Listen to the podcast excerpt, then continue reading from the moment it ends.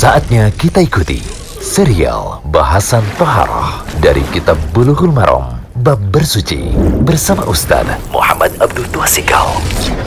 Alhamdulillah wassalatu wassalamu ala Rasulillah wa ala alihi wa sahbihi. Kali ini kita berada di audio ke-25. Kita akan membahas hadis terakhir dari pembahasan wudhu ini yaitu doa ba'da wudhu di hadis ke-57 penyebutannya. Nah, kita lihat hadis ini dari Umar radhiyallahu anhu. Dia berkata Rasulullah shallallahu alaihi wasallam mengatakan ma minkum min ahadin yatawaddau fayusbigul wudu'ah. Thumma yaqul asyhadu an la ilaha illallah wahdahu la syarikalah wa asyhadu anna muhammadan abduhu wa rasuluhu illa futihat lahu abwabul jannah akhrajahu muslimun wa tirmidzi wa zada Allahumma ja'alni minat tawwabin wa ja'alni minal mutatahhirin Kata Nabi Shallallahu Alaihi Wasallam, "Minkum min ahadin yatawaddau fayusbigul wudu'ah." Siapa saja di antara kalian berwudu kemudian menyempurnakan wudunya, berwudu dengan sempurna.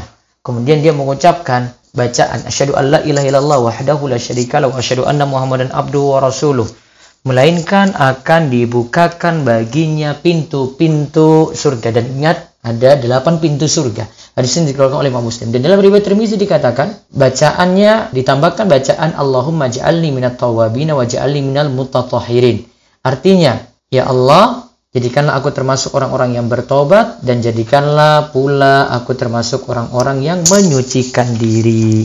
Orang-orang yang bertobat di sini, orang-orang yang bertobat beristighfar dari dosa. Ya.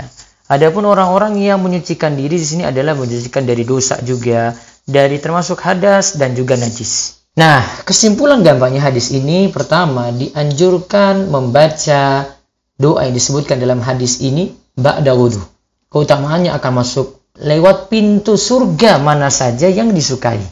As-Sun'ani rahimahullah berkata bahwa inilah bagusnya penutup dari pembahasan bab wudhu dari Imam Ibnu Hajar. Dengan doa yang bagus dan bisa dipraktekkan ba'da wudhu.